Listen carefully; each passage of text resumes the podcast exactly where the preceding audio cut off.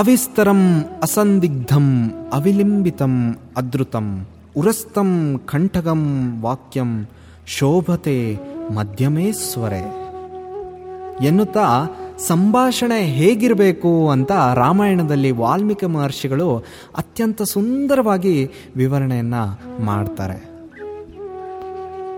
ನಮಸ್ಕಾರ, ಇದು ಆದಿತ್ಯ ಭಾಗವತ್ ಕನ್ಫ್ಯೂಸ್ಡ್ ಆತ್ಮದ ಸ್ನೇಹ ಎಂಬ ಸೀಸನ್ನಿನ ನಾಲ್ಕನೇ ಸಂಚಿಕೆಗೆ ತಮಗೆಲ್ಲರಿಗೂ ಆತ್ಮೀಯವಾದಂಥ ಒಂದು ಸ್ವಾಗತ.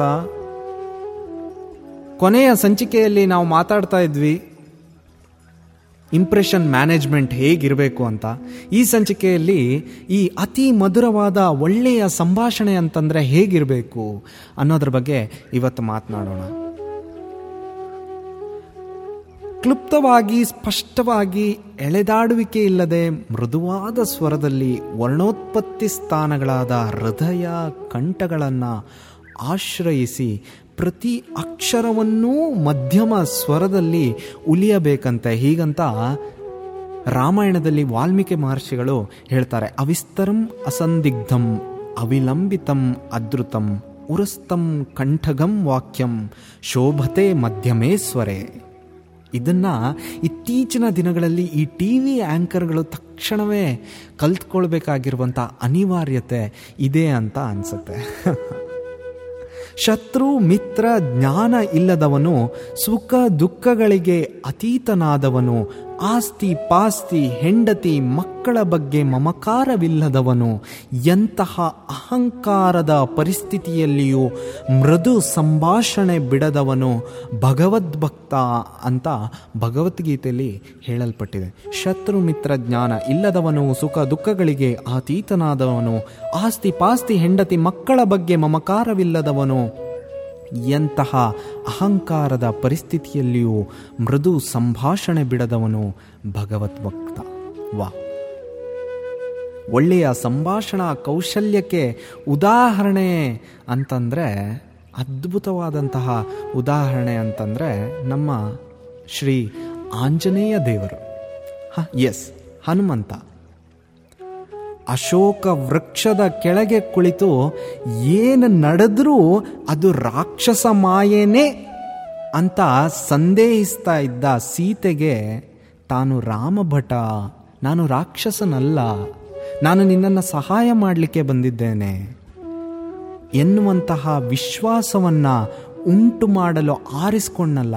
ಆ ಸಂಭಾಷಣಾ ಕ್ರಮ, ಆ ವೃದ್ಧಿ, ಆ ಅಂತ್ಯಗಳನ್ನು ಗಮನಿಸ್ತಾ ಹೋದರೆ ಹನುಮಂತನ ವಾಕ್ಚಾತುರ್ಯ, ಜಾಣ್ಮೆ ತತ್ತಕ್ಷಣವಾಗಿ ತಿಳಿದು ಹೋಗುತ್ತೆ.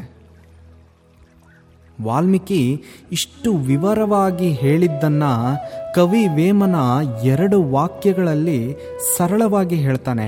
ಅಲ್ಪನ ಮಾತು ಯಾವಾಗಲೂ ಆಡಂಬರವಾಗಿಯೂ, ಸಜ್ಜನನ ಮಾತು ತಂಪಾಗಿಯೂ ಅಂತ ಹೇಳ್ತಾನೆ. ರಾಷ್ಟ್ರವನ್ನು ಪ್ರಭಾವಗೊಳಿಸಿದಂತಹ ಸಾಕ್ರೆಟೀಸ್, ಬುದ್ಧ, ಕ್ರಿಸ್ತ, ಪ್ರವಾದಿ ಮೊಹಮ್ಮದ್, ನೆಲ್ಸನ್ ಮಂಡೇಲಾ, ಹೀಗೆ ಯಾವ ಮಹನೀಯನನ್ನು ತೆಗೆದುಕೊಂಡರೂ ಅವರ ಕಾರ್ಯಾಚರಣೆಯ ಬದ್ಧತೆಯೊಂದಿಗೆ ಮಾತುಗಳಲ್ಲಿನ ಸೌಮ್ಯತೆ ಕೂಡ ಅಷ್ಟೇ ಒಪ್ಪವಾಗಿ ಕಾಣಿಸುತ್ತೆ. ಎದುರಿನ ವ್ಯಕ್ತಿಗಳನ್ನು ಮುಜುಗರಕ್ಕೆ ಸಿಲುಕಿಸುವ ಅಮಧುರ ಸಂಭಾಷಣೆ ಈ ನಾಲ್ಕು ರೀತಿಯಲ್ಲಿರುತ್ತೆ. ಅದು ಏನು ಅಂತ ನೋಡೋಣ. ಒಂದೇದು ಪಾರುಷ್ಯಂ ಅಂತಂದರೆ ಕಠಿಣತ್ವ. ಎದುರಿನವರ ಮನಸ್ಸನ್ನು ಕೂಡ ಸೀಳೋದಿಲ್ಲ ಇದು. ಎರಡನೇದು ಅನೃತಂ ಅಂದರೆ ಸುಳ್ಳು ಹೇಳೋದು. ವಾರಿಜಾಕ್ಷನ ಮುಂದೆ ವಿವಾಹಗಳಲ್ಲಿ ಬಿಟ್ಟರೆ ಸದಾ ಸುಳ್ಳು ಹೇಳುವುದರಿಂದ ಪ್ರೇಮಿಸಿದವರು ಕೂಡ ದೂರ ಆಗ್ತಾರೆ ಅಲ್ವಾ. ಮೂರನೇದು ಪೈಶೂನ್ಯಂ, ಹಾಗಂತಂದರೆ ಚಾಡಿ ಹೇಳೋದು ಅಂತ ಅರ್ಥ. ಇದರಿಂದ ಅನೇಕ ಜಗಳಗಳು ಕೂಡ, ವಿರೋಧಗಳು ಕೂಡ ಏರ್ಪಡುತ್ತೆ.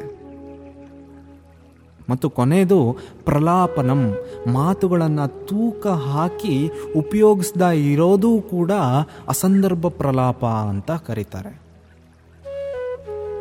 ನಮಗೊಂದು ವಿಷಯ ಗೊತ್ತೇನು? ಆತ್ಮ ನ್ಯೂನ್ಯತೆ ಹೆಚ್ಚುತ್ತಿದ್ದಂತೆ ಗಂಟಲುಗಳು ದೊಡ್ಡಾಗ್ತಾ ಹೋಗುತ್ತೆ. ಜೀವನದಲ್ಲಿ ಸುಖವಿಲ್ಲದ ವ್ಯಕ್ತಿಗಳು ಈ ಮದ್ಯದಲ್ಲಿ ಹೆಚ್ಚು ಆವೇಶಗೊಳ್ಳುತ್ತೆ. ಈ ಮದ್ಯ ಅಂತಂದರೆ ಸೆಂಟರ್ ಅಲ್ಲ, ಲಿಕ್ಕರ್ ಅಲ್ವಾ. ಗಟ್ಟಿಯಾಗಿ ಮಾತನಾಡೋದು, ರಾತ್ರಿ ಹತ್ತರ ನಂತರ ಬಾರ್ಗಳು ಫಸ್ಟ್ ಗೇರ್ಗಳಾಗೋದು ಅದಕ್ಕೆ ಅನಿಸುತ್ತೆ. ಈ ಸಂದರ್ಭದಲ್ಲಿ ಡಾಕ್ಟರ್ ಎಂಡುಮೂರಿ ವೀರೇಂದ್ರನಾಥರು ಒಂದು ಅದ್ಭುತವಾದಂತಹ ಹಾಸ್ಯ ಚಟಾಕಿಯನ್ನು ಎರಡೇ ಸಾಲಿನಲ್ಲಿ ಹಾರಿಸ್ತಾರೆ.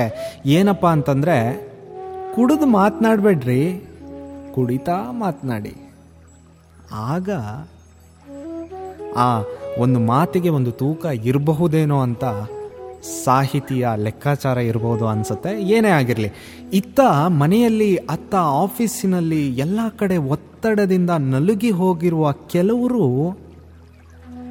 ಹೇಳಿಕೊಳ್ಳಬೇಕು ಅಂತ ಕಾಯ್ತಾ ಇರ್ತಾರೆ. ವೈಯಕ್ತಿಕವಾಗಿರ್ಬೋದು, ಗೃಹ ಸಂಬಂಧಿ ವಿಷಯಗಳನ್ನಾಗಿರ್ಬೋದು, ಹೊರಗಿನವರೊಂದಿಗೆ ಯಾವತ್ತೂ ಕೂಡ ಚರ್ಚಿಸಬಾರದು. ಅಗ್ಗವಾಗಿಬಿಡ್ತೇವೆ. ಸಹಾನುಭೂತಿ ತೋರಿಸುತ್ತಾ ಸಲಹೆಗಾರರಾಗಿ ಬದಲಾಗಲು ಸಿದ್ಧರಾಗ್ಬಿಡ್ತಾರೆ. ಇವಾಗ ನನ್ನ ಮನೆ ಪರಿಸ್ಥಿತಿನೇ ನಾನು ಇನ್ನೊಬ್ಬರ ಮನೆಯವ್ರ ಹತ್ರ ಮಾತನಾಡೋಕ್ಕೆ ಹೋದರೆ ಆಟೋಮೆಟಿಕ್ಕಾಗಿ ಅವ್ರ ಒಳಗಡೆ ಒಬ್ಬ ಫಿಲಾಸಫರ್ ಹುಟ್ಕೊಳ್ತಾನೆ. ಹಾಗೂ ನಮ್ಮ ಎಲ್ಲ ಸಮಸ್ಯೆಗಳಿಗೂ ಕೂಡ ಅವನ ಹತ್ರ ಒಂದು ಉತ್ತರ ಇರುತ್ತೆ. ಹಾಗೆ ಮಾಡ್ಕೊಳ್ಳೋಕೆ ಹೋಗಬೇಡಿ. ಮನಸ್ಸಿನಲ್ಲಿನ ನೋವನ್ನು ಹೊರಕ್ಕೆ ಹೇಳಿಕೊಂಡ್ರೆ ಬಾಧೆ ಕಡಿಮೆ ಆಗ್ತದೆ ಅಂತ ತುಂಬ ಜನ ಮಾತನಾಡ್ತಾರೆ. ಅದು ಕಡಿಮೆ ಆಗೋದಿಲ್ಲ, ತಾತ್ಕಾಲಿಕವಾಗಿ ಉಪಶಮನ ಆಗ್ಬೋದಷ್ಟೆ. ಮುರಿದ ಮೂಳೆಗೆ ಹಿಟ್ಟಿನ ಕಟ್ಟು ಕಟ್ತಾರೆ ಈ ಹಳ್ಳಿ ಕಡೆ, ಆ ಥರ. ಅದು ಯಾವತ್ತೂ ಒಂದು ಪರ್ಮನೆಂಟ್ ಸೊಲ್ಯೂಷನ್ ಅಲ್ಲ. ಸ್ನೇಹಿತನಿಗೆ ನಿಮಗೆ ಸಮಾನ ಆಸಕ್ತಿಯ ವಿಷಯವನ್ನು ಮಾತನಾಡ್ತಾ ಇದ್ದರೆ ಆ ಸ್ನೇಹ ಹೆಚ್ಚು ಕಾಲ ಉಳಿಯುತ್ತೆ. ಅದೇ ರೀತಿ ನಾವು ಯಾವುದಾದ್ರೂ ಕಂಪನಿಯಲ್ಲಿದ್ದಾಗ ಎಲ್ಲರಿಗೂ ಆಸಕ್ತಿಕರವಾದಂತಹ ಸಂಗತಿಗಳ ಬಗ್ಗೆ ಸಂಭಾಷಣೆ ಮಾಡಿದ್ರೆ ಅದಕ್ಕೆ ಮ್ಯಾನರ್ಸ್ ಅಂತ ಕರೀತಾರೆ. ಮೊದಲ ಪರಿಚಯದಲ್ಲಿಯೇ ನಿಮ್ಮ ಸಂಭಾಷಣೆಯ ಮೂಲಕ ಒಳ್ಳೆಯ ಅಭಿಪ್ರಾಯವನ್ನು ಉಂಟು ಮಾಡೋದಕ್ಕೆ ಪ್ರಯತ್ನ ಮಾಡಿ. ಖಾಸಗಿ ಸಂವಹನದಲ್ಲಿ ಈ ಕೆಳಗಿನ ಅಂಶಗಳನ್ನು ದೃಷ್ಟಿಯಲ್ಲಿಟ್ಕೊಳ್ಳಿ. ಇವಾಗ ಏನಪ್ಪ ಅಂತಂದರೆ, ಯಾವಾಗ ಜೋಕ್ ಹೇಳಬೇಕು, ಯಾವಾಗ ಸೀರಿಯಸ್ ಆಗಿರಬೇಕು ಕೂಡ ಈ ಪ್ರಥಮ ಅಭಿಪ್ರಾಯ ಅಂತ ಇರುತ್ತಲ್ಲ ಎದುರುಗಡೆ ಕೂತಿರೋರಿಗೆ, ಅದರಲ್ಲಿ ಇದು ಪ್ರಮುಖ ಪಾತ್ರವನ್ನು ವಹಿಸುತ್ತೆ. ಪರಿಚಯ ಹೆಚ್ಚುವವರೆಗೂ ಅತಿಯಾಗಿ ಮಾತನಾಡೋಕ್ಕೆ ಹೋಗಬೇಡಿ. ಶ್ರದ್ಧೆಯಿಂದ ಕೇಳಿಸ್ಕೊಳ್ಳೋದಕ್ಕೆ ಹೆಚ್ಚಿನದಾಗಿ ಪ್ರಯತ್ನ ಪಡಿ. ಕನಿಷ್ಠ ಪಕ್ಷ ಕೇಳ್ತಾ ಇದ್ದೀವಿ ಅಂತನಾದರೂ ಎದುರುಗಡೆ ಇರೋರಿಗೆ ಅನಿಸೋದಕ್ಕೆ ಶುರುವಾಗೋ ಥರ ಮಾಡಿ. ನಮ್ಮ ಮೂಡು ಮಾತನಾಡೋದಕ್ಕೆ ಸರಿಯಾದ ರೀತಿನಲ್ಲಿದೆಯಾ ಅಂತ ಮೊದಲು ಪರಿಶೀಲನೆ ಮಾಡ್ಕೊಳ್ಳಿ. ಇದು ತುಂಬ ಇಂಪಾರ್ಟೆಂಟು.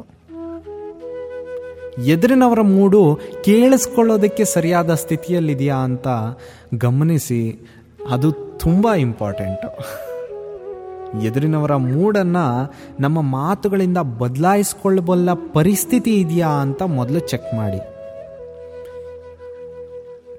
ಅಥವಾ ಎದುರಿನವರ ಪರಿಸ್ಥಿತಿಯ ಮೇರೆಗೆ ನಿಮ್ಮ ಮೂಡ್ ಬದಲಾಯಿಸ್ಕೊಳ್ಬಲ್ಲಿರಾ ಅನ್ನೋದನ್ನು ಕೂಡ ಚೆಕ್ ಮಾಡ್ಕೊಳ್ಳಿ. ಮೃದುವಾಗಿ ಮಾತನಾಡಿ. ವಾದ ಆಗ್ತಾ ಇದೆ ಅಂತಂದರೆ, ಆರ್ಗ್ಯುಮೆಂಟ್ ಬರ್ತಾ ಇದೆ ಅಂತಂದರೆ ಆದಷ್ಟು ಕಟ್ ಮಾಡೋದಕ್ಕೆ ಟ್ರೈ ಮಾಡಿ. ಎಸ್ಪೆಷಲಿ ಗ್ರೂಪ್ನಲ್ಲಿ ಗ್ರೂಪ್ನಲ್ಲಿ ಮಾತನಾಡ್ತಾ ಇರಬೇಕಾದ್ರೆ ನಿಮ್ಮ ಏನು ಮಾತಾಡ್ತಾ ಇದ್ದೀರಾ ಹೇಳುವುದನ್ನು ಜಾಗರೂಕತೆಯಿಂದ ಅದನ್ನು ಅಬ್ಸರ್ವ್ ಮಾಡ್ಕೊಂಡು ಮಾತನಾಡಿ ನೋಡಿ. ಕೆಲವರು ಪ್ರತಿ ವಾಕ್ಯದ ಮೊದಲಲ್ಲಿ ಮತ್ತು ಕೊನೆಯಲ್ಲಿ ಸರ್ ಸರ್ ಸರ್ ಅಂತ ಇರ್ತಾರೆ. ಇದು ಗುಲಾಮಿ ಮನಸ್ತತ್ವವನ್ನು, ಕೀಳರಿಮೆಯನ್ನು ಸೂಚಿಸ್ತದೆ. ಅಫ್ಕೋರ್ಸ್ ಕೆಲವರು ಅಧಿಕಾರಿಗಳು ಈ ರೀತಿಯಾದ ಮರ್ಯಾದೆಗಳನ್ನು ಆಶಿಸ್ತಾ ಇರ್ತಾರೆ ಕೂಡ. ಅದು ಅವರ ಆತ್ಮನ್ಯೂನ್ಯತೆಯನ್ನು ಸೂಚಿಸ್ತಿದೆ. ಅದು ನಮಗೆ ಬೇಡದೇ ಇರುವಂಥ ವಿಷಯ.